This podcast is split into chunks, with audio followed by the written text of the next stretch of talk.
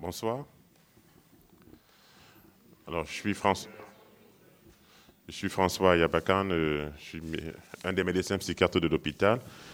J'ai été invité à modérer cette, cette session. Je vous présente euh, M. Raphaël Carré et Samuel Porto. Donc, euh, je crois comprendre qu'ils ont déjà beaucoup travaillé ensemble sur cette question et, sur les questions de recherche. Donc, c'est la notion de contention. Alors, le point de vue des soignants, des soignés et le point de vue des soignants. Donc, euh, de ce que nous savons tous, c'est que ça, reste un sujet. On a dans notre pratique hospitalière euh, des rencontres soignants-soignés et souvent la parole des soignés est quand même requise euh, dans notre démarche globale de soins. Ce serait pour moi très intéressant d'entendre ce que vont dire nos deux conférenciers sur euh, leur approche soignant-soigné en matière de contention, tant ce sujet est clivant dans notre pratique euh, quotidienne.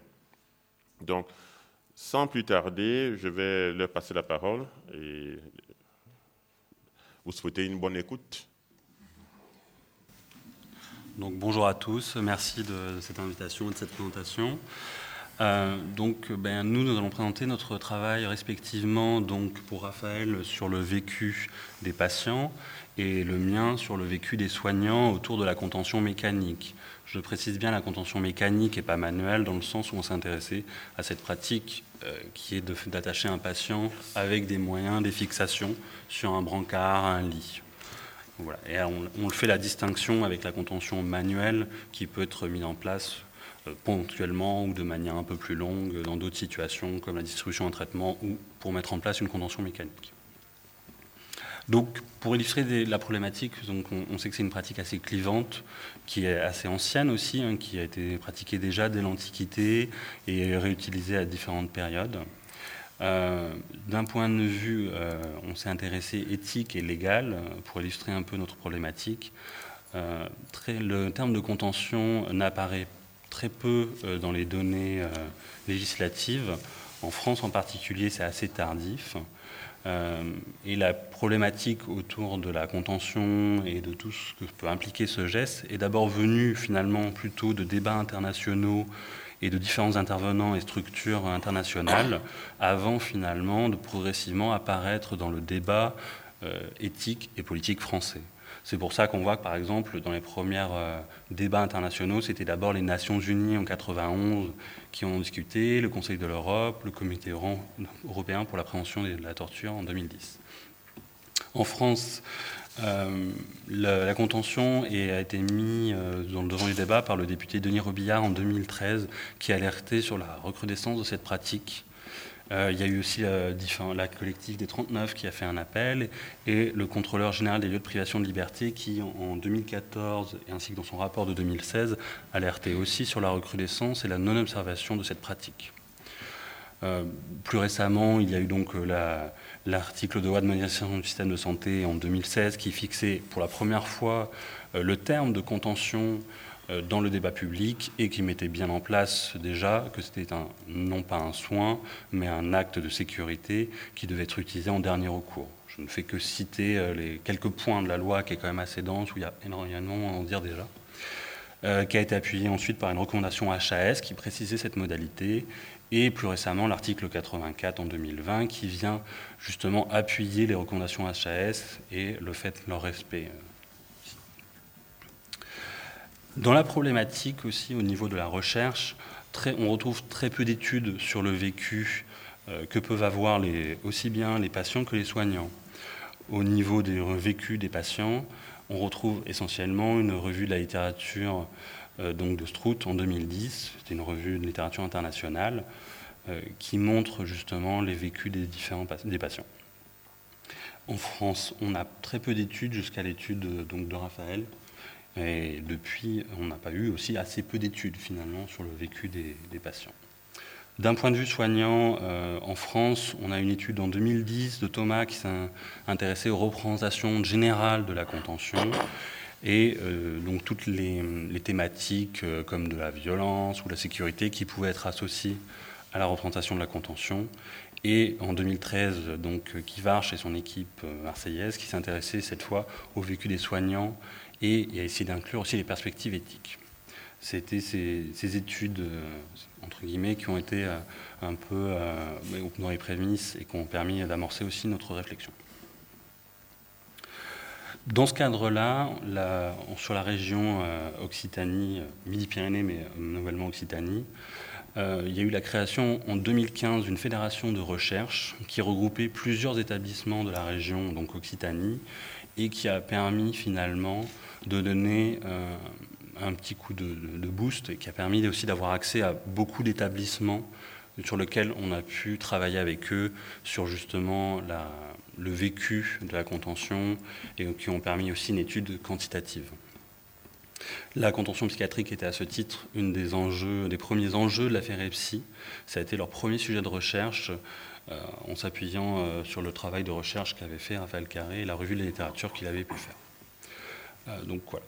C'était donc le, on a fait un partenariat aussi avec l'Institut de mathématiques pour présenter l'étude quantitative. l'idée en fait du travail de recherche sur euh, à l'affaire EPSI sur la contention, c'était d'articuler euh, trois types euh, de méthodologies, trois types d'études pour pouvoir interpréter les résultats entre, entre les études. L'idée, alors effectivement, la, première étude qui a été faite, ça, a été ma thèse que j'avais fait en 2014 sur le vécu des patients. Ensuite, il y a eu l'affaire EPSI qui a, choisi la contention comme premier sujet de recherche. Et on a eu l'idée de, de, faire deux autres études, une étude qualitative, euh, qui est la thèse de, Samuel sur le vécu des soignants, et puis une étude quantitative, sur, euh, qui est la thèse d'Adeline Cléné, qui ne veut pas être avec nous aujourd'hui. Euh, et l'idée, c'était de pouvoir articuler plusieurs méthodologies, plusieurs études, pour mmh. pouvoir mieux interpréter les résultats et mieux préciser les, les, les contextes. Donc, euh, pour, euh, pour peut-être préciser pour ceux qui connaissent pas bien l'approche qualitative, euh, c'est vraiment une, une, approche à différencier de, de, l'approche quantitative. L'idée c'est pas de dire si on a une qui est mieux que l'autre ou pas. L'idée c'est de dire que ça, ça, vise des, des, objectifs différents et ça, permet l'une permet de, mieux interpréter l'autre et vice versa. L'approche qualitative, ça se, ça se euh, décrit comme une approche exploratoire qui permet de, comprendre le, contexte. Et contrairement à ce qu'on connaît mieux de, l'approche quantitative, qui est une approche hypothético-déductive, c'est-à-dire que euh, teste euh, des, hypothèses, c'est-à-dire on fait des hypothèses de recherche, on fait des études pour vérifier si c'est juste, pas juste, etc., ou si on ne peut pas interpréter les résultats. Là, l'idée, c'est d'être inductif, c'est de ne pas avoir d'hypothèse a priori, euh, et de pouvoir faire une étude exploratoire euh, d'observation, d'entretien, d'études de, documents, etc., pour justement créer euh, des hypothèses. Et de pouvoir ensuite, avec une approche quantitative, de pouvoir vérifier ou non certaines des hypothèses qui, ont été permises par l'approche qualitative. Donc l'idée, bon, comme je vous ai dit, c'était d'articuler ces, trois études différentes, le vécu des soignants, le vécu des patients, et puis euh, l'étude épidémiologique qu'a fait Adeline Cléné. Alors aujourd'hui, on va beaucoup plus porter euh, notre présentation sur, le, sur, le, sur le, les vécus, euh, parce que là, c'est ce que... c'est ce qui nous intéresse là aujourd'hui, mais je vais quand même un petit peu vous parler de l'étude épidémiologique parce qu'elle vient un petit peu préciser le, contexte de nos études qualitatives. Donc, en quelques minutes, l'étude quantitative d'Adeline Cléné, euh, l'idée était assez simple. Euh, c'était sur, euh, sur une année de calculer l'incidence d'utilisation de, la contention mécanique dans un milieu hospitalier de psychiatrie. C'était de, de, de, qualifier le pourcentage de patients admis qui étaient exposés. En gros, sur un an, on avait plein d'établissements psychiatriques qui participaient à la recherche et sur un an, euh, on a euh, de manière euh, exhaustive essayé de voir combien de patients étaient exposés à la contention sur tous les patients qui étaient admis sur ces établissements en psychiatrie. Et ensuite d'étudier leurs caractéristiques sociodémographiques, cliniques, environnementales, etc. C'est ce que Donc effectivement, il y a beaucoup de beaucoup d'hôpitaux psychiatriques qui ont participé à cette recherche-là en Occitanie. Donc ça concernait 11 établissements de, de santé mentale très différents, c'est-à-dire il y avait le, un CHU, le CHU de Toulouse, il y avait des CHS, il y avait des hôpitaux généraux, il y avait des cliniques, etc. Donc ça représentait un panel d'établissements qui pouvaient accueillir des patients en intra-hospitalier assez euh, représentatif de, la psychiatrie euh, française. Donc les résultats euh, qu'on retrouvait sur un an, donc il faut lire ces, pourcentages comme un patient, un certain nombre de patients qui sont admis en psychiatrie, admettons 100 patients, combien sont exposés à la contention pendant tout leur séjour en psychiatrie. Donc le, résultat global qu'on retrouvait, c'était 2,5%. Donc on voit que ce n'est pas un résultat euh, anecdotique. 2,5%, euh, c'est-à-dire que pour 100 patients qui ont été admis sur tous ces hôpitaux psychiatriques, 2,5 ont été exposés euh, à la contention. Donc ça, représentait en tout 506 événements de, contention différents sur un an, avec plusieurs patients qui ont été exposés à la contention. Donc ça faisait 336 patients différents. On a cherché un petit peu de savoir si il y avait des différences entre les types de services, des services de long cours, des services de crise, si c'était des, UMD, parce qu'il y avait un UMD qui participait à l'étude, si c'était euh, une UHSA, un service d'hospitalisation pour patients détenus, s'il y avait des différences entre ces différents euh, services. On n'a pas, retrouvé, ça ne veut pas dire qu'il n'y en a pas, mais peut-être notre, échantillon n'était pas assez euh, gros. La seule qu'on a, retrouvée, qui était très significative et puis qui était en accord avec les données internationales, c'est que euh, les urgences, euh, les services d'urgence psychiatrique étaient beaucoup plus exposés euh, pour les patients à la contention que, tous les autres services. Ce qu'on retrouvait aussi, et ça ce sont des, données qui sont en accord avec les, données internationales, c'est que majoritairement c'est des hommes, plutôt d'une tranche d'âge jeune, euh, et qui sont hospitalisés euh, sous contrainte, ça sans surprise. Ça aurait été un problème si on ne retrouvait pas de différence entre les hospitalisations libres et sous contrainte. Par contre, on n'a pas retrouvé de différence significative entre les types euh, d'hospitalisation sous contrainte, SDT, SDRE, périliminant. Il n'y avait pas de différence significative entre, entre les patients. Ils étaient exposés plus ou moins.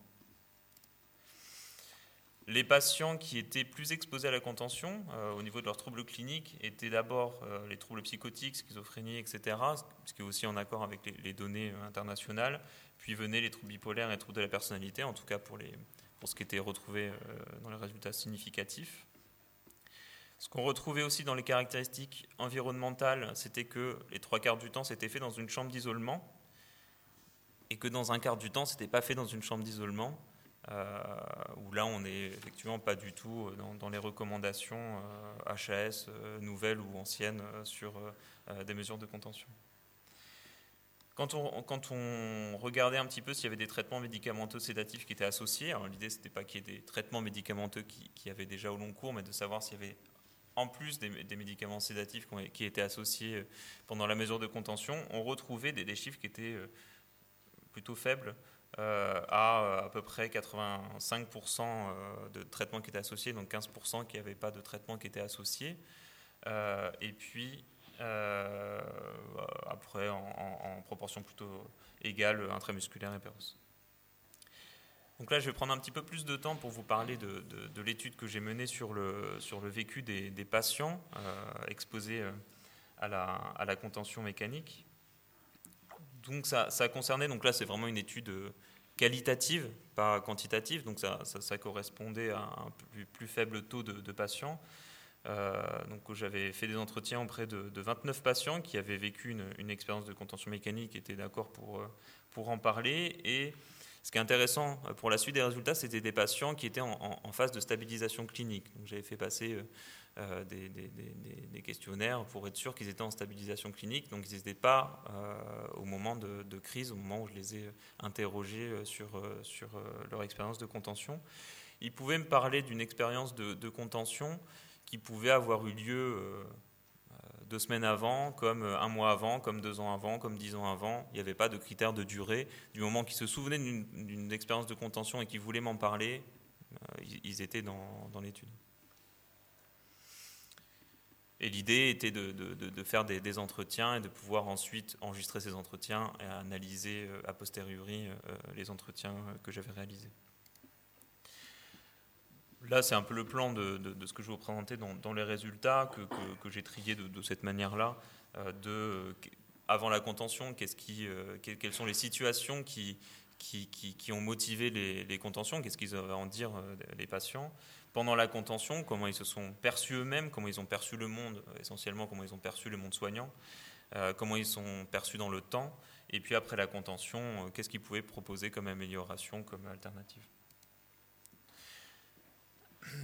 Donc à chaque, à chaque grande thématique là, que je vais vous présenter, j'ai associé des, citations de patients, des vraies citations de patients des entretiens, euh, qui, qui, étaient en rapport avec, euh, avec les thématiques. Donc essentiellement, euh, dans les situations qui, qui, ont conduit à la contention, avant de faire l'étude, je, pensais, j'avais peur, je craignais que les, patients, ils ne savent pas, quoi m'en dire en fait de, des situations qui, qui ont motivé la contention ou qui ne veuillent pas forcément m'en parler. J'étais assez étonné que finalement, pour la grande majorité d'entre eux, ils s'en souvenaient euh, très bien et euh, étaient tout à fait euh, d'accord pour, pour en parler. Et ce qu'on retrouve, c'était essentiellement des situations de refus de traitement, des situations de, où ils voulaient partir de, des urgences ou qui voulaient partir de, des services de, l'hôpital. Essentiellement, en fait, des, des, situations de rapport de force, en tout cas des, des situations d'enjeu de pouvoir entre le patient euh, et le soignant. Je, vais revenir un peu là-dessus, sur, sur, cette question du, du pouvoir, euh, de l'enjeu de pouvoir qu'il peut y avoir entre le, patient et le, soignant.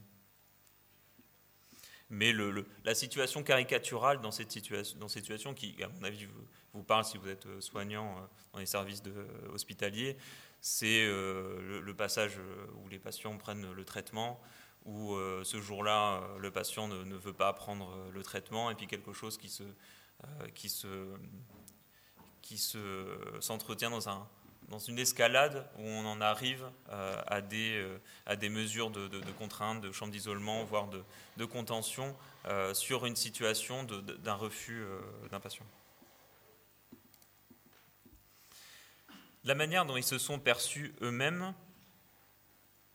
alors j'ai mis en première thématique thématique d'apaisement. Euh, c'est pas que ça, c'était la, la, thématique était la plus relevée par les patients, c'était euh, plus pour m'en débarrasser, pour, euh, pour en parler d'abord. Parce que globalement, euh, il y avait très peu de patients qui ont parlé de la thématique d'apaisement. De mémoire, il y en avait deux sur les 29 qui ont pu dire je me suis calmé, j'ai récupéré mon état normal, mais c'était pas tant sur le moment de la contention que plutôt a posteriori euh, de, de, de, la contention dans un, dans un second temps. Il y en a deux qui ont parlé de, de la thématique d'apaisement, il y en a beaucoup plus qui ont parlé de la thématique de non-apaisement, euh, c'est-à-dire des patients euh, qui, qui, qui, se questionnaient de dire mais je ne comprends pas les, soignants, ils, me, ils me disaient que il fallait m'apaiser, que c'est pour ça qu'il m'attachait, que en fait c'était pour, euh, que, je m'apaise. Mais, moi, ça ne ça m'apaise pas d'être attaché, euh, ça, m'angoisse. Je ne vois pas en quoi euh, être attaché, c'est apaisant. La grande majorité des patients posaient cette question-là, du raccourci, je pense qu'on peut l'amener comme ça, qu'on peut amener parfois de manière maladroite euh, de, euh, de, faire les contentions, d'attacher des patients pour les apaiser. Euh, et ça, on va, on va y revenir un mm. peu plus tard aussi sur, sur la présentation, mais on voit bien comment aussi les recommandations HAS et les, et les mesures législatives tranchent un peu sur ce débat de la contention à chambre d'isolement. On n'est pas tant sur des mesures thérapeutiques, on n'est pas sur des mesures thérapeutiques, pas des mesures de soins, mais plutôt des mesures de protection. Et c'est pas la même chose de, dire à un patient qu'on l'attache pour le protéger ou protéger les autres que de dire à un patient qu'on l'attache pour euh, euh, l'apaiser. Pour les perceptions euh, de soi-même, beaucoup de patients aussi qui parlaient de perceptions physiques désagréables. La majorité, c'était d'avoir du mal à respirer, de commencer à étouffer, mais aussi d'avoir des, douleurs au niveau des points d'entrave, etc. et je me souviens d'un patient qui, qui, qui, disait qu'en fait, il, avait du mal à respirer parce que faut dire qu'être allongé sur, sur un lit attaché dans, la position où ils sont, avec des moments où ils sont agités, angoissés, etc., ça peut entraîner des difficultés respiratoires. Et un patient qui, qui, me disait, mais je me souviens, euh, j'avais l'impression que j'allais mourir en fait, tellement euh, j'étouffais, sauf que j'avais pas d'alarme pour, euh, pour rappeler, du coup j'étais obligé de hurler en fait pour que les soignants puissent venir, parce que vraiment j'avais l'impression de, de, que j'allais étouffer, que j'allais y rester. Quoi.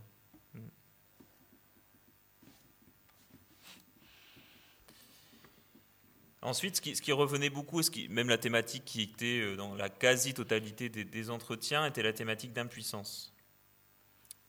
Le fait de, de, rien pouvoir faire, euh, de ne pas pouvoir bouger, euh, mais aussi de, de, rien pouvoir faire de, du moindre geste que l'on peut faire dans la, dans la vie quotidienne, c'est-à-dire de ne pas pouvoir se moucher quand on a envie de se moucher, de ne pas pouvoir se couvrir quand on a, quand on a froid, de ne pas pouvoir se gratter quand, quand, quand on se démange. Et ça, c'était dans la quasi-totalité des entretiens, voire même c'était une des premières choses euh, dont, il, dont, il, parlait.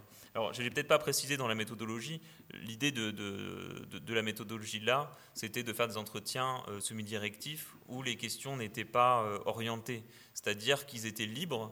moi, j'avais comment dire, une grille d'entretien de, questions très ouvertes que je posais, mais sur des choses vraiment pas orientées, c'est-à-dire comment ils se percevaient, comment ils percevaient les soignants, des choses comme ça.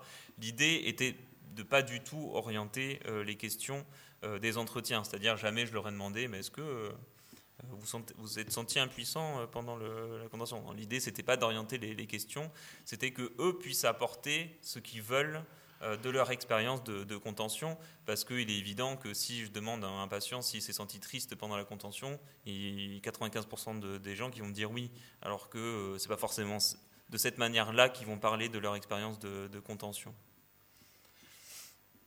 Euh, l'autre thématique qui revenait beaucoup, mais qui, revient aussi à la thématique d'impuissance, était la thématique de perte d'autonomie. Euh, le fait de ne pas pouvoir faire euh, leurs besoins comme ils le, voulaient, de ne pas pouvoir boire un verre, d'eau s'ils avaient soif, etc. Et puis, la, thématique de, solitude, de, le fait d'être seul face à cette expérience d'être attaché sur un lit, d'être la plupart du temps seul dans, cette chambre d'isolement, attaché avec des, des contentions. Et ces thématiques de solitude, on va le voir ensuite, est très en lien aussi de la manière dont euh, euh, le patient reconstruit son rapport avec, euh, mm. avec les soignants. Bah, c'est la thématique d'ensuite. Donc là, on, on, passe dans la perception de pas comment le patient se perçoit lui-même, mais comment il perçoit sa relation avec, avec le soignant. Et, vient la thématique d'abandon, qui, qui, est très en lien avec la thématique de solitude, parce que le patient ne dit pas seulement je me, suis senti seul, je me suis senti isolé, mais c'est souvent rattaché avec euh, une reconstruction de, la, de la, relation qu'il a avec le soignant, qui est un sentiment d'avoir été délaissé ou d'avoir été rejeté euh, par le soignant, à la fois euh, dans l'acte de, de, la contention, de la décision, de la pose de la contention, mais aussi euh, dans, euh, l'après-contention et, dans le fait d'être seul dans cette chambre d'isolement euh, avec, avec la contention. Avec un patient, je me souviens qu'il disait ben, Je me suis agité, tout le monde m'a sauté dessus. Là, il y avait beaucoup de monde pour, pour me maîtriser, pour me mettre les contentions, etc. Et en fait, au moment où j'avais besoin en fait de parler parce que j'étais angoissé, parce que tout d'un coup j'étais euh, attaché sur le lit, tout le monde est parti. Et je me suis retrouvé seul avec mes angoisses. Le traitement ne faisait pas forcément encore effet et il s'est retrouvé comme ça seul euh, avec, euh, avec ses angoisses sans que ça puisse être traité à, ce moment-là.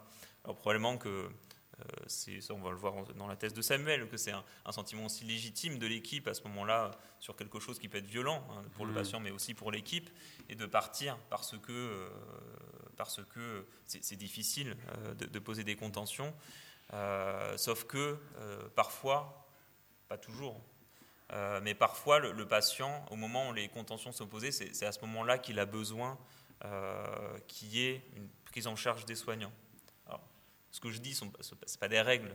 C'est-à-dire qu'il y a des patients, au contraire, qui, vont être très, avoir un grand sentiment de persécution et que les soignants restent alors que ça s'est posé, c'est insupportable pour eux. Mais pour d'autres, ça peut être très contenant que, que, les soignants soient justement là où l'expression de leurs angoisses peuvent être reçues. La thématique de déshumanisation aussi, euh, qui était très présent dans le, discours des patients, est souvent sur les mêmes termes, euh, sur les termes de euh, vous me prenez pour un chien, les soignants me prennent pour un chien, c'est des chiens qu'on attache, souvent sur ces termes-là qui étaient, qui étaient exprimés. Et ce qui est, intéressant, c'est que c'est bien dans la relation avec le soignant que, la thématique de déshumanisation, s'exprime et, pas seulement dans l'acte de contention. Euh, c'est-à-dire, les patients ne disent pas je me suis senti euh, pas humain, euh, je me suis senti objet parce que j'étais attaché sur, un lit, comme un patient qui pourrait dire bah, je suis immobilisé à cause d'un accident de la route, je suis immobilisé sur un lit, je me suis senti là plus du tout humain, je me suis senti là pas humain parce que j'étais immobilisé sur ce lit à cause de l'accident, à cause des pattes. Non, là, les patients, euh, ce qui s'adresse dans ce sentiment de déshumanisation, c'est pas après la situation de la contention, mais bien envers les soignants. Euh, c'est-à-dire, il ne dit pas je me sens comme un chien.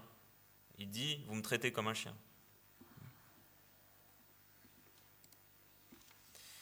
Ce qui, était, ce qui était très présent aussi était la thématique de domination, c'est-à-dire euh, comment les patients reconstruisent l'expérience de contention et de le voir sous un prisme de domination-soumission. Euh, de ne pas, pas, le voir comme euh, nous, soignants, euh, cliniciens, pourraient le voir sur un acte clinique, sur des données cliniques qui se passent à ce moment-là, moment mais pour eux de dire, si, si ils m'ont attaché, c'est parce que moi j'ai refusé de faire ce qu'ils ce qu'ils voulaient que je fasse, prendre un traitement, rester sur un lit, j'en sais rien. Et, et de dire que euh, c'est eux les chefs. Euh, c'est eux qui veulent dominer la situation, c'est eux les chefs. Euh, donc c'est pour ça qu'ils m'ont attaché. C'est juste pour asseoir leur domination, pour dire le patient doit obéir aux soignants et c'est tout.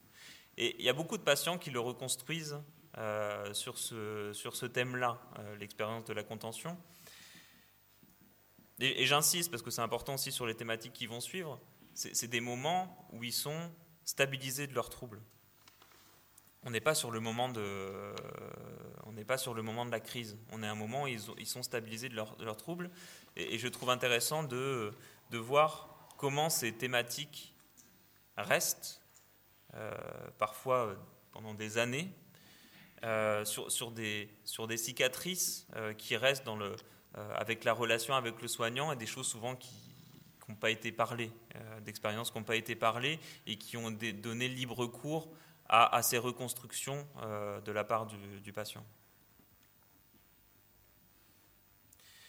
La thématique de punition, euh, de sanction, qui était aussi très présente dans le discours des patients, à la fois dans le, on l'imagine bien dans la pose de la contention, c'est-à-dire que les, patients viennent imaginer que, ce qui s'est passé, c'était pour les sanctionner de quelque chose, de les punir de quelque chose, mais aussi dans, euh, tout au long du processus de contention sur notamment les passages des soignants, avec euh, le sentiment pour les patients que le passage des, soignants était conditionné selon leur comportement.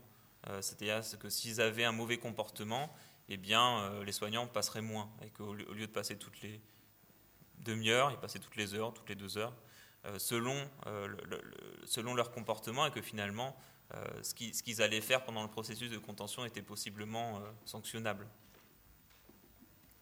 Et enfin, la thématique de violence euh, des patients qui, de manière beaucoup plus radicale, pouvaient dire que si les contentions avaient été posées, c'était uniquement par violence des soignants et qu'ils avaient même le sentiment que pendant l'acte de contention, les, soignants prenaient plaisir euh, à, à, être violent, à s'acharner euh, sur, eux pendant, la contention. Donc là, on, voit bien la cicatrice persécutoire euh, qui, reste pendant longtemps de, l'expérience de, la contention. La perception du temps, c'était plutôt une, faible proportion des patients. Avant de faire l'étude, j'imaginais que beaucoup de patients allaient parler de, du temps qui, était très long, mais je pense que je, je, craignais propre projection là sur, sur, l'étude. Et, finalement, c'était euh, que quelques patients et beaucoup de patients bipolaires qui étaient en, phase maniaque en fait, euh, qui, euh, qui, se sont, qui se sont plaints de, d'un temps qui passait et qui était très très très très très long, surtout pour des patients, pour certains qui n'avaient pas de repère de temps, qui n'avaient pas d'horloge dans la chambre et euh, certains, euh, certains euh, soignants qui pouvaient dire bah, je reviendrai dans une demi-heure, dans une heure. Sauf qu'en fait, concrètement, les, patients n'avaient aucun moyen de savoir qu'est-ce que représentait une demi-heure ou une heure. en, plus d'être euh, à ce moment-là et d'être allongé, d'être d'être attaché. Ils n'avaient aucun moyen de, savoir euh, quel temps, quel temps passer et, et, du coup aucun moyen même de vérifier euh, si dans une demi-heure le soignant est effectivement passé ou pas.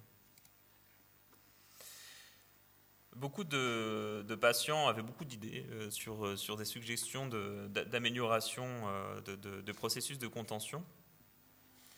Et notamment, la première chose qui venait, c'est euh, la, question de, euh, alors que moi j'ai retranscrit comme continuité du lien relationnel, mais que eux euh, disaient sur beaucoup plus de fréquence de passage des soignants. Et, on voit dans cette demande, mais c'est dans la quasi-totalité des entretiens, c'est souvent la première chose qu'ils demandaient quand, je leur demandais des améliorations possibles de, la contention, c'était ça. Et on voit, on voit bien l'ambivalence qu'a le patient dans son lien avec, avec le soignant ça, je, vais, je vais y revenir euh, ensuite, sur à la fois cette cicatrice persécutoire euh, dans le lien avec le soignant, et puis en même temps de demander euh, à ce que le soignant passe le plus souvent possible. Ce qui réclamait aussi, c'était une délivrance d'informations sur, sur le pourquoi de la contention, euh, et ce que, ce que j'ai entendu là-dedans, c'était pas tant des informations euh, sur le moment de la contention, euh, parce que ça, je pense qu'on on, en parle avec le patient quand on pose des contentions, quand il, quand il est sous contention, du pourquoi de la contention, mais à mon avis, c'est un moment où il n'est pas accessible en fait. Assez, alors c'est important hein, de, l'informer à, tous les, moments, mais pas seulement au moment de la crise. Euh, et, je me souviens d'un patient comme ça qui, euh, qui euh, avait eu l'expérience de contention deux à trois ans avant, avant qu'on fasse l'entretien. Il me parle de son expérience de contention, etc. Et puis, et puis à la fin de l'entretien, il me dit, mais en fait, c'est la première fois que j'en parle à quelqu'un. Donc à la fois, euh, c'était pas seulement un soignant, parce je, je me présentais comme interne de psychiatrie à l'époque, etc. C'était, ce qu'il me disait, c'était pas seulement qu'il en parlait euh, pour la première fois à un soignant, c'est qu'il en parlait tout court à quelqu'un. C'est que même à ses proches, même à sa famille, même à des amis, il en avait jamais parlé en fait. Et, je crois qu'il y, avait quelque chose qui était euh, très présent à ce moment-là de pendant la recherche de pouvoir parler de cette expérience, d'avoir le temps d'en parler euh, de cette expérience, parce que ce patient m'en a parlé, mais à mon avis, ça concerne beaucoup de patients qui euh, n'avaient pas pu avoir la place d'en parler euh, de manière aussi détaillée de, cette expérience-là. Et, moi, de m'apercevoir aussi qu'en tant, à ce moment-là, d'interne en psychiatrie, de m'apercevoir que, en dehors des moments de crise avec mes patients, je ne reparlais jamais euh, avec eux de ces expériences de chambre d'isolement euh, et de contention. Et, de m'apercevoir aussi à quel point euh, ne pas en reparler avec eux de, ce qui a pu se passer pouvait laisser un angle mort dans, le, dans le vécu des patients et à quel point comment on peut comprendre à quel, à quel point ils étaient libres de reconstruire comme ils le voulaient ce qui s'est passé à ce moment-là, si on n'en reparle pas avec eux. Alors c'est la question effectivement de, l'espace de parole a posteriori. Euh, dans ce qui est réclamé aussi, c'est les repères temporels, euh, l'accessibilité à un repère temporel, une horloge, etc. Une information sur le délai de contention, beaucoup de patients parlaient de ça. évidemment que c'est compliqué de dire aux patients, là selon la crise, je pense que vous allez être attaché 36 minutes et après ça ira. L'idée, c'est pas de, leur donner un moment où ils pourront effectivement être détachés, mais euh, de, pouvoir précisément, avec un repère temporel, de pouvoir leur donner un délai de à quelle échéance les soignants déjà vont venir le voir, et surtout à quelle échéance on va réévaluer euh, la mesure de contention, réellement. C'est-à-dire que souvent, dans, dans ce qu'ils disaient euh, les patients, c'est qu'ils avaient l'impression que c'était indéfinie, euh, la mesure de contention. Beaucoup déjà avaient du mal à comprendre, à saisir euh, ce qui s'était passé réellement pour qu'ils soient euh, attachés à ce moment-là. Et, souvent, du coup, ils avaient du mal à comprendre qu'est-ce qui allait faire qu'ils allaient pouvoir être détachés, en fait. Et je crois que c'est à partir de, de, l'étude que j'ai faite, j'ai toujours fonctionné comme ça, de toujours, si malheureusement arrivait une mesure de contention, de toujours dire aux patients à quel moment euh, j'allais revenir et à quel moment euh, j'allais réévaluer cette mesure réellement et à quelles conditions euh, j'allais pouvoir enlever la contention. Donc de dire, dans une heure, je, reviens, sur vous voir, dans une heure, je serai là, et dans une heure, je vous reposerai des questions, je verrai si, si, vous avez pu vous poser, si le traitement ça a pu vous apaiser, si vous arrêtez de me cracher dessus ou quoi que ce soit.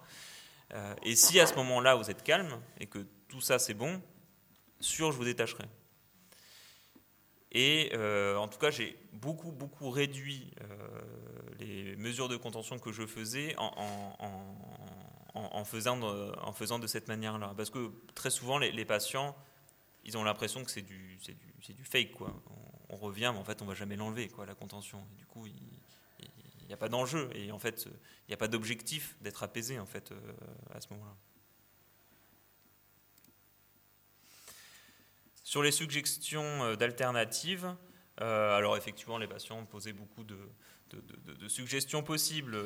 alors il y a beaucoup de patients qui avaient été attachés sur des brancards aux urgences, et des choses comme ça, d'où des, alternatives de, chambres fermées, de dire mais moi je comprends pas. Hein. Euh, si, on m'avait juste donné euh, une chambre fermée, mais juste une chambre, euh, jamais je me serais agité comme je le serais agité, il n'y aurait pas eu besoin de m'attacher. Et tout le monde n'a pas été à ce moment-là eu des contentions en chambre, en chambre d'isolement. Mais ce que je trouvais intéressant dans les alternatives qu'il donnait, c'est que souvent, il disait, il disait pas bah, il fallait faire ça ou il fallait faire ça. Ce qu'il disait, c'était on aurait dû me donner le choix entre plusieurs choses.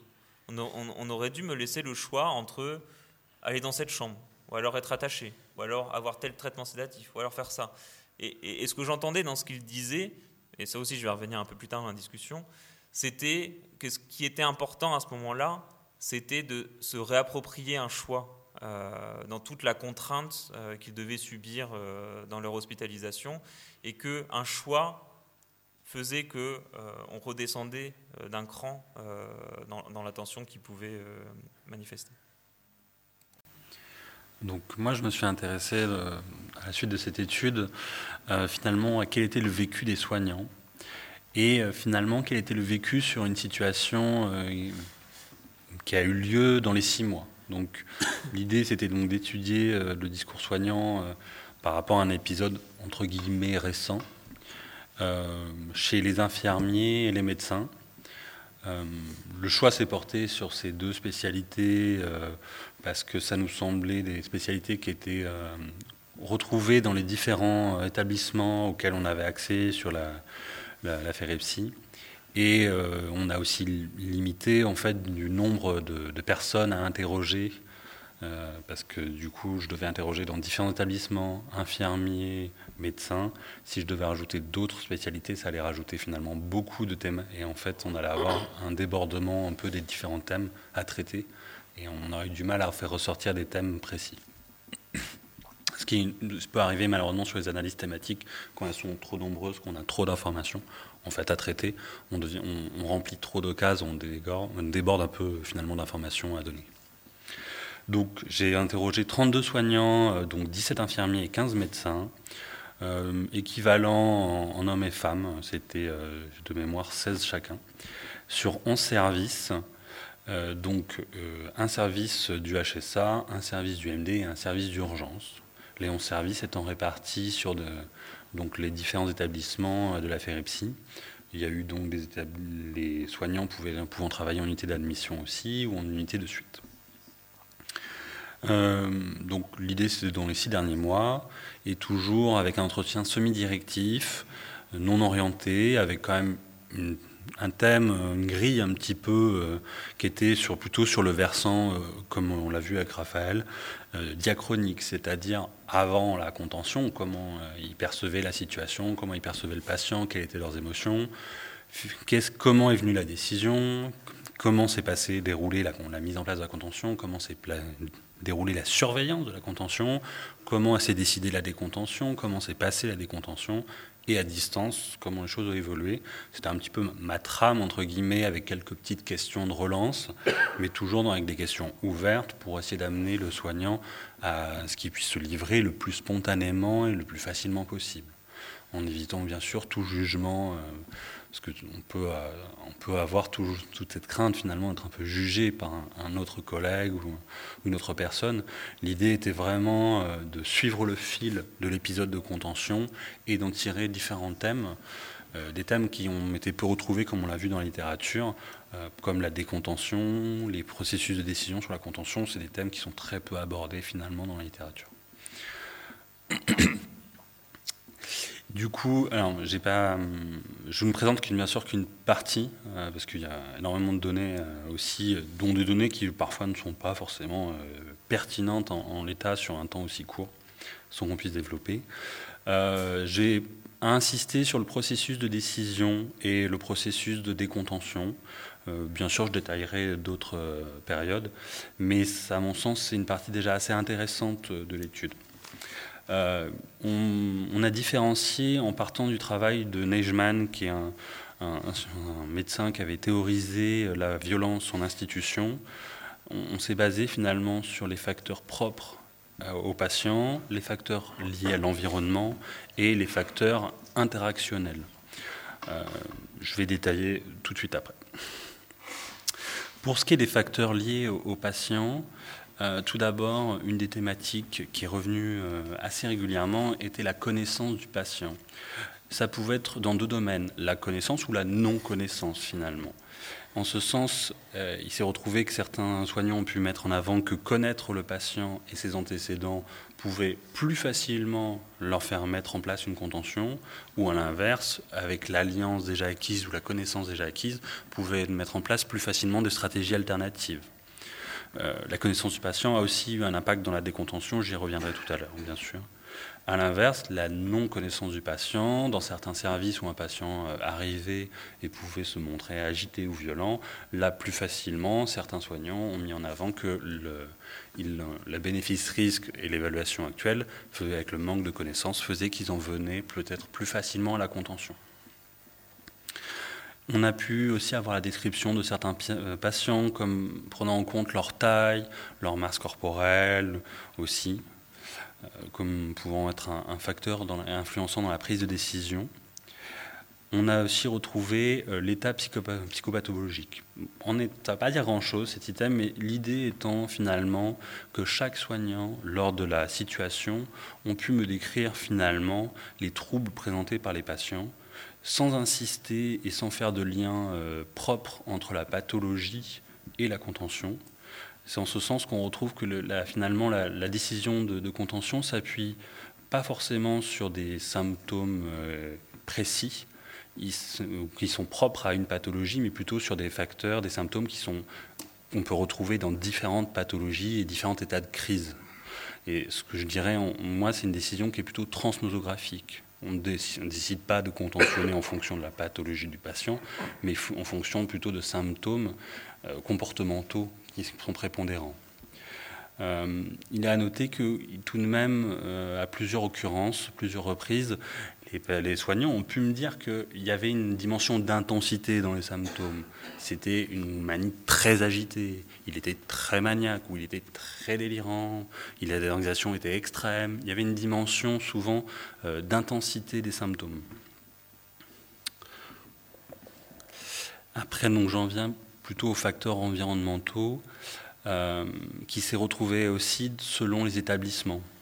Euh, le lieu apparaît souvent, c'est-à-dire que des locaux euh, plus adaptés, comme dans les UHSA et les UMD, ont pu euh, être mis en avant comme favorisant d'autres stratégies alternatives et même permettant plus facilement hein, de désamorcer les contentions.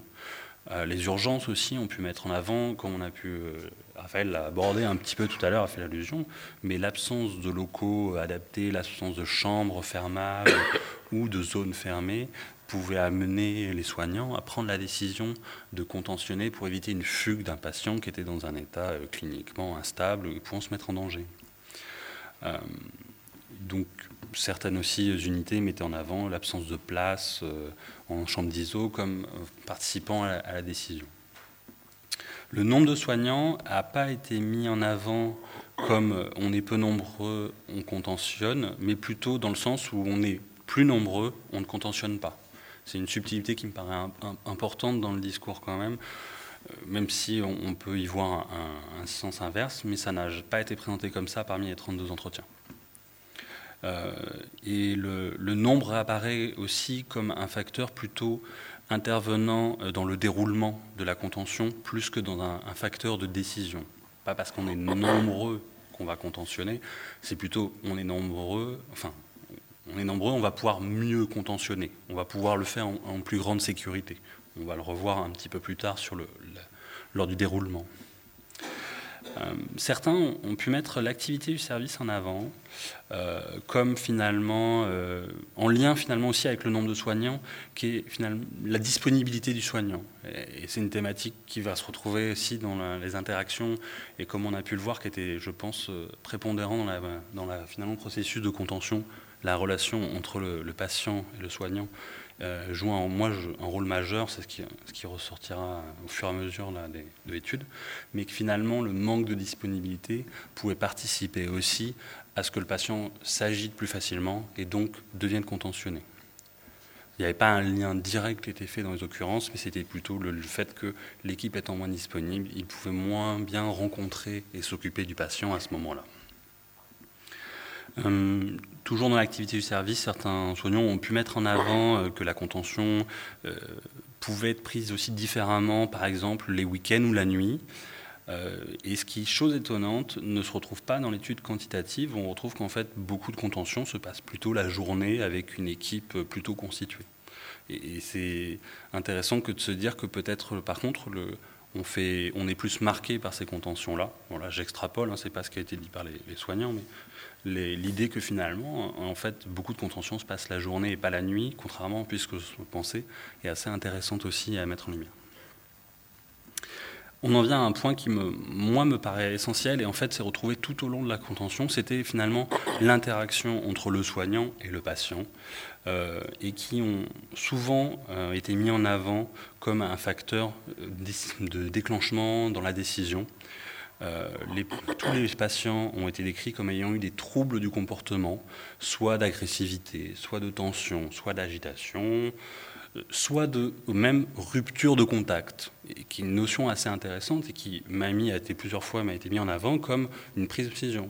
Euh, on ne pouvait plus entrer en contact avec lui, on ne pouvait plus discuter. Il y a vraiment cette dimension de on n'arrivait plus à l'atteindre finalement. Et souvent était mis en avant dans la perception, dans la prise de décision, et se retrouve aussi dans la décision finalement de décontention. On décontentionne parce qu'on a retrouvé le contact avec lui. Il y avait cette dimension de, la relation et euh, vraiment récurrente tout au long euh, finalement de l'étude, enfin de, l'entretien semi-directif. Semi-directif, on le retrouvait à plusieurs fois. Et ce qui est intéressant du coup de faire le, lien avec ce que disent les, les patients, où eux ils sont en demande aussi de cette relation. Euh, toujours dans les interactions, il était mis en avant euh, que les propositions d'entretien, les propositions de négociation, de désescalade pouvaient être mis aussi en avant pour essayer de désamorcer et que l'échec de ces alternatives participait aussi au processus décisionnel. Alors, lors de la mise sous contention, euh, il y a des étapes que, je ne vous développe pas, mais souvent, la plupart ont décrit que la contention était une décision plutôt collégiale, qui prenait souvent en équipe, et qui pouvait, le médecin pouvait avoir un rôle soit euh, de venir valider la contention, soit euh, pouvait être aussi un participant pouvant donner un avis extérieur, ou même euh, valider aussi secondairement après la décision infirmière. Les infirmiers ont été mis plutôt en avant dans une dimension de, présence au quotidien avec euh, le patient et euh, pouvant aussi souvent être à l'initiative de la demande de contention auprès du médecin. Lors de la mise sous contention, euh, beaucoup ont décrit finalement un mécanisme très opératoire avec une dimension d'un petit peu de focalisation sur l'action en se détachant parfois du, lexique, euh, du champ lexical émotionnel. Et finalement, c'était vraiment je, fais à tel moment la contention, je fais les choses, je sais qu'il faut les faire en tel ordre. Il y avait cette dimension finalement de euh, essayer de se concentrer sur la situation et de mettre de côté l'émotion et d'essayer d'être le plus efficace. Euh, c'était souvent quand même un vécu de peur et de violence qui a été retrouvé chez les soignants, euh, en lien avec finalement le comportement du patient au préalable. Euh, c'était le, vécu, l'agressivité du patient ayant été vécu comme un, moment de violence et viennent teinter finalement aussi la mise en place de la contention. et le, la dimension de, finalement de, peur aussi sur le déroulement, sur comment ça va se passer, sur la, finalement la mise en danger que ça peut être. Certains ont pu me mettre aussi au moment où, lorsque la, réalisation se faisait de la contention, il y avait un soulagement, euh, que, le, que, finalement la, situation euh, de violence, d'agressivité ou de tension s'arrête par la mise en place de la contention. Et euh, certains ont même pu me dire avoir un besoin finalement d'abandon, pas du patient, mais finalement de la situation, de vraiment de, devoir couper avec la situation, qui se retrouve finalement aussi dans la focalisation sur l'action, l'un étant plutôt sur un mode opératoire, l'autre étant plutôt sur un mode de besoin de fuite qu'on peut retrouver. Pendant la contention, c'est vraiment la période de, plutôt de surveillance de la contention que j'aborde. Euh, c'est là où euh, on voit euh, beaucoup de soignants m'ont mis en avant cette recherche de reprendre le contact, de remettre de la relation. Certains pouvant même employer un champ lexical plutôt maternel, de cocooning un petit peu. Je, prenais soin de lui, je le bordais, etc. Pour essayer finalement de comment dire, la relation a été un peu abîmée et il y avait ce besoin de réparer la relation. Certains ont pu mettre en avant que c'était un moment euh, plutôt informationnel, où sur le moment ils n'ont pas pu le faire, et donc ils venaient remettre euh, l'information. Certains ont pu même qu'ils essayaient de mettre du sens à ce moment-là auprès du patient sur la décision de contention. Euh, certains ont, pu mettre en avant qu'ils étaient toujours dans cette prise de distance avec la situation, en préférant laissant d'autres soignants prendre en charge le patient et intervenir à ce moment-là. Toujours pendant la contention, là, le vécu, euh, certains ont pu me mettre en avant un vécu de domination et d'inégalité dans la relation avec le patient, du fait que eux pouvaient agir et que le patient ne pouvait pas agir, le fait que c'est eux qui décidaient finalement de ce qui se passait, euh, étant comme un vécu plutôt négatif aussi, qui leur envoyait un vécu négatif. Euh, certains pourront même dire qu'ils avaient l'impression de vulnérabilité euh, du patient, et même de eux leur incomber la responsabilité du patient, le patient devenant incapable finalement de subvenir à ses besoins, et c'était à eux de surveiller le patient et d'être responsables pour le patient à ce moment-là. Euh, certains ont pu mettre en avant que le fait de le voir aussi contentionné comme ça au cours de la surveillance était un vécu pour eux d'échec et même de culpabilité de la mise en place de la contention. Donc là, on vient sur une partie qui est, assez intéressante aussi, sur la levée de la contention. Beaucoup m'ont mis que c'était finalement un processus actif, euh, comme se cherchant dès l'instant où finalement la contention est en place, il faut venir vers le patient, il faut rechercher la possibilité de décontentionner, vérifier que la mesure soit toujours nécessaire, et comme finalement donc actif en permanence à chaque moment de contact avec le patient.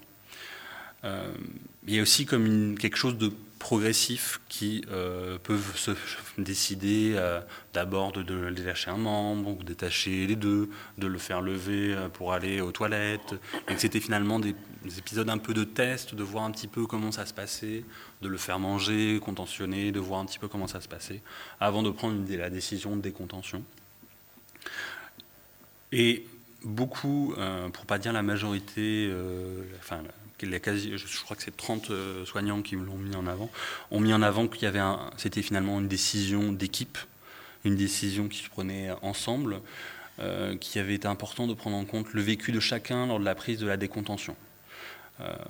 Certains ont pu mettre en avant que ils étaient aussi en attente que ce soit quelqu'un d'extérieur qui vienne re-questionner, comme les soignants qui passaient sur le créneau suivant c'était l'équipe du matin qui a contentionné, par exemple, est-ce que l'équipe d'après du soir va pas venir pouvoir elle décontentionner vu qu'elle était en dehors de la situation, par exemple? Certains ont pu mettre que c'était, ils attendaient aussi la, médecin qui pouvait venir voir, lui, dans un second temps, euh, dans la demi-heure ou l'heure après, euh, venir re-questionner aussi sa pratique. Euh, mais que toujours il y avait cette dimension d'échange et qu'à aucun moment ça a été une décision unilatérale d'un seul soignant. Je ne dis pas que ça ne se retrouve pas, hein, attention, hein, tout ce qu'on dit là, c'est là ce qu'on a pu restituer des entretiens. Hein, attention. Toujours dans, la, levée de la contention, euh, il a été abordé finalement comment, quels étaient les arguments, quel était finalement ce qui était recherché pour pouvoir parler de la décontention. Euh, moi je parle de décontention, vous m'excuserez ce néologisme, j'espère. Euh, il y avait la dimension d'apaisement, Certains sont plutôt dans la recherche de l'apaisement du patient. Euh, certains ont pu me dire que d'ailleurs, euh, pour eux, la contention est apaisante. D'autres ont pu me dire que, au contraire, la contention ne l'est pas, que c'est plutôt le traitement associé ou que c'est le relationnel associé. Là, il y avait différents, les soignants avaient des avis différents sur la question de le mécanisme finalement de l'apaisement. Euh, parfois avec des, soignants qui disaient des, choses contradictoires, hein, certains hein, vraiment en disant que pour eux euh, la contention en soi est euh, apaisante, et d'autres qui disant que sans traitement la contention ne l'est pas du tout. Mais il y avait cette dimension d'apaisement qui était recherchée. beaucoup ont parlé de l'évolution dans le contact, avec une reprise relationnelle, une reprise dans le contact, une diminution de l'agressivité. Une thématique un petit peu comme si, à nouveau, la, relation pouvait à nouveau se faire. Certains ont même pu dire que la, contention venait faire un peu la, permettre cet espace où la relation pouvait se refaire, comme si la rupture était tellement marquée auparavant que seul cet épisode de, intense pour le patient, intense pour l'équipe, pouvait après à distance permettre de remettre de la relation dedans par le cocooning par exemple. Et la connaissance du patient, euh, plusieurs ont pu dire que leur connaissance, l'antériorité du patient permettait de savoir que la décontention pouvait être peut-être plus rapide que si jamais ils ne connaissaient pas le patient. Euh, ce qui est du vécu au niveau de la décontention, on retrouve ben, des vécus, mais de négatifs comme positifs. Euh, parfois même chez le même soignant, pouvait rapporter ce double vécu, euh, une appréhension, une peur finalement de décontentionner, de se retrouver à nouveau dans la même situation, de se retrouver à nouveau confronté aux mêmes difficultés, et parfois aussi un soulagement, euh, surtout si la décontention se passait bien et que derrière n'était pas remis en place. Certains ont pu dire que pour eux il y avait un soulagement et que la situation prenait fin, la situation de violence finalement prenait fin à ce moment-là, et ils pouvaient entrer dans une autre période finalement du soin. Euh, beaucoup ont mis en avant que la thématique du lien aussi. Ils ont eu le vécu que la décontention permettait euh, de restaurer un petit peu plus le lien, d'améliorer le lien. Euh, du coup, il a été interrogé aussi à distance de la contention, comment était perçue à distance la situation, comment était perçue à distance leur relation avec le patient ou l'évolution du patient. Euh, beaucoup ont abordé la thématique du débriefing et de, de, sa nécessité et d'autres ont abordé aussi sa difficulté. C'est-à-dire qu'en fait, comme on a pu le voir, certains sont dans un mécanisme un peu d'évitement. Et, beaucoup de soignants ont pu me dire déçus que finalement le débriefing ne soit pas systématique en équipe ou avec le patient, hein. le débriefing de manière large dont j'aborde, et qu'il y avait des, réactions parfois d'équipes sur la situation qui ne voulaient pas revenir sur la situation, euh, d'autres qui avaient le besoin de revenir dessus. Donc on, a vraiment euh, cet enjeu du, débriefing, cette interrogation autour du débriefing. Euh, certains ont pu mettre aussi le, besoin de, reprendre ça avec le, patient pour construire quelque chose, et, même perçu, quel de ça, c'est quelques entretiens, un peu le sentiment que si ce n'est pas repris, ça venait altérer la relation à long terme avec le patient. D'autres ont dit qu'ils n'avaient pas vu finalement de modification dans la relation avec le patient mais euh, que finalement le, débriefing était aussi peut-être un, intérêt euh, aussi quand même pour reprendre cette relation. Euh,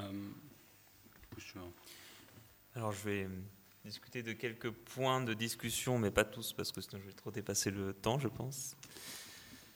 je passe celui-ci je vais vous parler, euh, en tout cas, d'un point de discussion sur, la thématique d'impuissance et la thématique de, dépendance.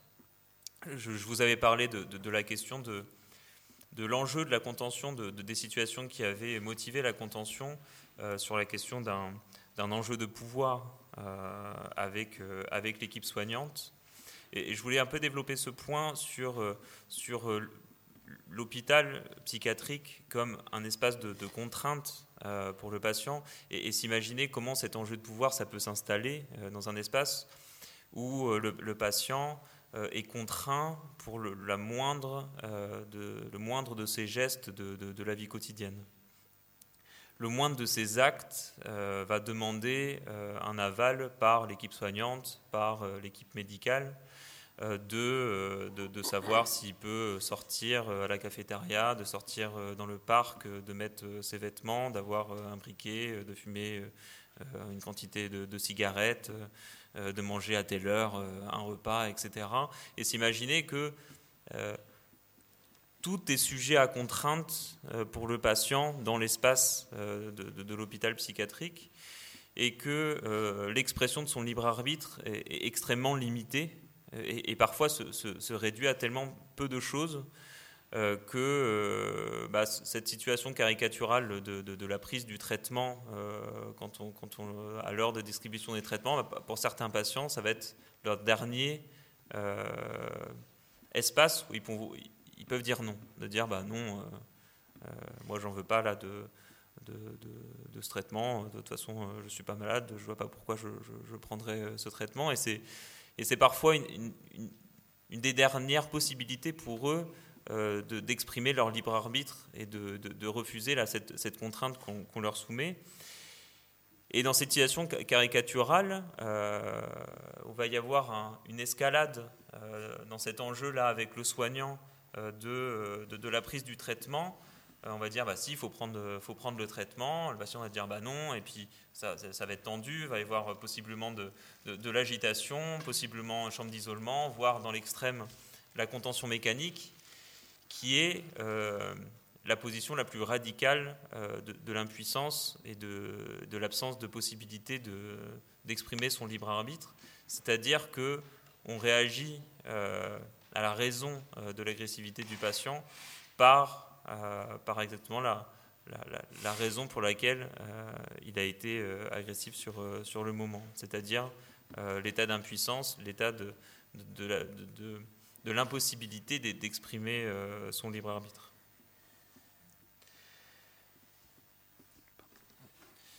Non, en fait, je, euh, et effectivement, cet enjeu de pouvoir, là, avec le soignant, il se transforme en enjeu de dépendance. C'est-à-dire qu'une fois qu'il est dans un état de soumission extrême euh, avec les, contentions, l'enjeu entre le patient et le soignant, ça va être que le soignant puisse le voir euh, régulièrement parce que c'est le seul qui peut assouvir tous ses besoins élémentaires là où il est complètement impuissant. Et à mon avis, là s'explique un petit peu l'ambivalence dans laquelle est, est vécue la relation soignant dans l'entretien des patients. C'est-à-dire que le soignant, il est à la fois celui qui décide et qui pose la contention, mais c'est le même soignant qui va venir assurer les besoins les plus élémentaires, les actes quotidiens du patient. Euh, et, le patient se, retrouve comme ça, balancé entre euh, un vécu très persécutoire de, ce qui s'est passé, et puis euh, avec l'absolu besoin que le, soignant passe plus régulièrement, plus fréquemment, et vienne le voir plus souvent. Et enfin, dernier petit point de, discussion, sur, sur, la question de la contention et de la contenance quand j'avais fait ma thèse sur, euh, sur, sur les vécus des, des, patients, je, passais euh, dans les services pour, euh, pour aller voir s'il y avait des, des, patients qui avaient eu une expérience de contention. Et du, coup, je, ça m'amenait à discuter avec les soignants de, de, de, la contention, etc. Et j'avais été assez marqué en fait par beaucoup de, soignants qui me disaient mais, mais, la contention, c'est essentiel parce que ça apporte, c'est contenant pour le patient. Et, souvent, on, me répétait ça, en fait, cette phrase, de me dire, mais la contention, c'est contenant. Euh, puis à un moment, je me suis dit, mais en fait, euh, de quoi on parle, en fait, euh, quand on dit que, c'est contenant? Parce que c'est vrai qu'il y, a une similitude, contention, contenant, on parle un peu des, mêmes signifiants. Il y a une similitude, là, de, dans, les termes contention et, contenant, et du coup, le, le, raccourci, presque, il est facile, presque il y en a un qui suit l'autre. Euh, contenant, contention, on parle de la même chose. Je m'étais un peu renseigné avec euh, une de mes chefs à, l'époque qui était très portée dans, la, dans la question de la, psychanalyse, de lui, demander, mais finalement, il y a des gens qui ont écrit là-dessus, sur la contention et puis la, fonction contenante de la contention. Bon, elle a cherché, elle a cherché, elle a cherché, pas grand-chose. Et surtout, elle m'a apporté beaucoup de, d'éléments pour venir différencier la contenance de, de, la contention au-delà euh, des similitudes de, langage. Euh, déjà, quand on parle d'étymologie, de contenance et de, et contention, euh, déjà, ce n'est pas le même mot. ça ne vient, ça vient pas du même mot. Il y en a un, contenance, qui vient du latin cum tenere, qui veut dire maintenir ensemble dans un lieu, dans des limites, et puis qui a été théorisé par, par, par Bion sur la question de la fonction contenante. La, contention euh, vient de cum tendere, pas cum tenere, et qui vient euh, de tendre, euh, qui veut dire tendre avec force, et qui a fait son entrée dans le, vocabulaire médical, vétérinaire, pour dire qu'on immobilise quelque chose, on immobilise une dent, on immobilise une jambe, etc., et qui a été ensuite exporté vers le vocabulaire psychiatrique pour dire on immobilise un humain, quoi. et, voilà la contention quand on parle de, de, contenance et qu'on reprend la définition de la fonction contenante de Bion, de quoi il parle en fait? Quand il parle de fonction contenante, il parle de relation entre une mère et, euh, son nourrisson. Euh, il parle des angoisses euh, du nourrisson qui ne sont pas assimilées par lui, qui ne sont pas digérées, qui ne peuvent pas être digérées par lui, comme des angoisses de dévoration par exemple. Euh, et, que la mère, en tant que euh, fonction contenante, euh, va permettre de, traiter et puis qu'il soit, qu'il puisse être réintrojecté par le nourrisson et qu'il puisse être digéré. Par exemple, des angoisses de dévoration qui, en l'état, vont être difficilement digérables par le nourrisson, mais par le fait que la mère va lui raconter un conte. qui parle du grand méchant loup, etc., bah, l'angoisse de dévoration va permettre quand même de pouvoir être traitée par le nourrisson.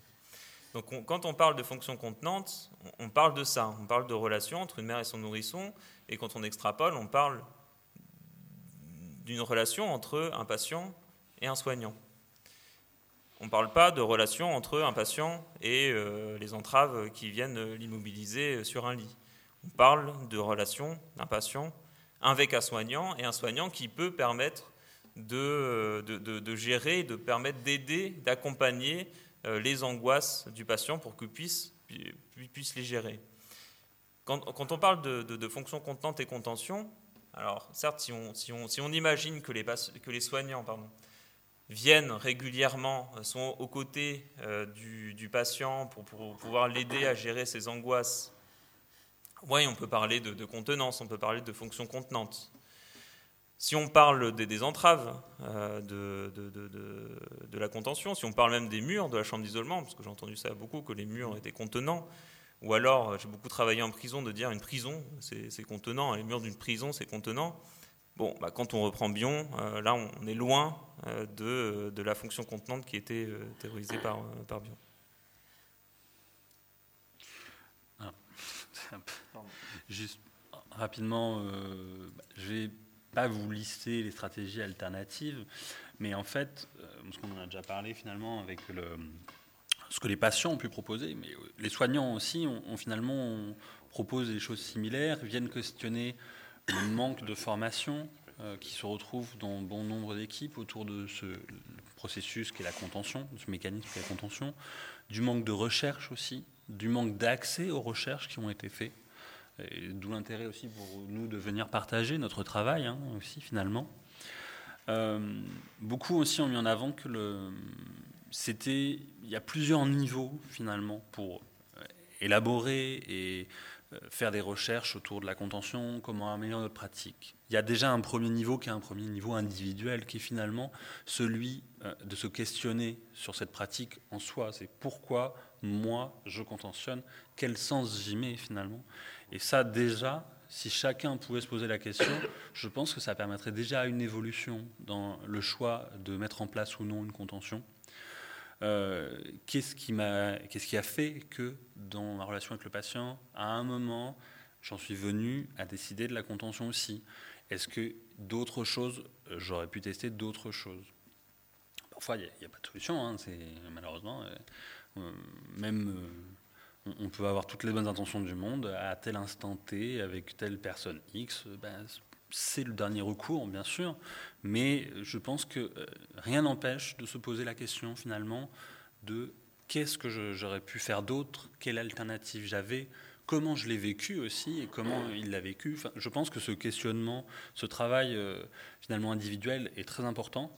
Et ça, beaucoup ont pu le dire hein, d'ailleurs dans, mon étude, beaucoup ont pu me dire que finalement, ils n'avaient pas cet espace de réflexion individuelle sur leur pratique, et en particulier sur une pratique qui est quand même je pense, suffisamment importante pour qu'on prenne le temps de s'y pencher dessus. Euh, il y a un autre niveau qui est un niveau plutôt d'équipe, un niveau qui est sur une réflexion collective sur comment travailler ensemble, quel rôle chacun peut avoir. Et ça, je pense que c'est toujours dans l'enjeu relationnel, c'est finalement quel cadre de nos patients, est-ce quel espace de nos patients, et cette idée que finalement le cadre, c'est aussi ce qu'on en fait. C'est l'espace où on veut que le patient puisse évoluer. Et c'est le cadre, c'est un espace qu'on peut modifier selon aussi les besoins du patient. Tel patients auront un tel besoin, tel autre patient ont d'autres besoins, et un cadre fixe pourra amener à ces moments de friction, ces moments justement euh, de manque euh, de liberté, hein, ce, côté de dépendance. Est-ce qu'on ne génère pas de la dépendance chez nos patients? C'est une question aussi à se poser collectivement. Et il y a un niveau institutionnel qui est, qui est à mon avis un gros travail, et je pense que Beaucoup d'institutions font ce travail de s'interroger sur la pratique de la contention, d'essayer de l'évaluer. Et après, il y a un niveau plus national avec différents acteurs qui doivent se positionner dans la démarche d'essayer de structurer cette pratique et de tendre, en tout cas selon notre, tous les deux notre avis, vers le moins de contention possible. Euh, voilà, je pense que pour conclure, c'est pas mal. Donc du coup, ben, merci de votre attention et puis ben, du coup, euh, je rends la, parole au modérateur. Euh, la parole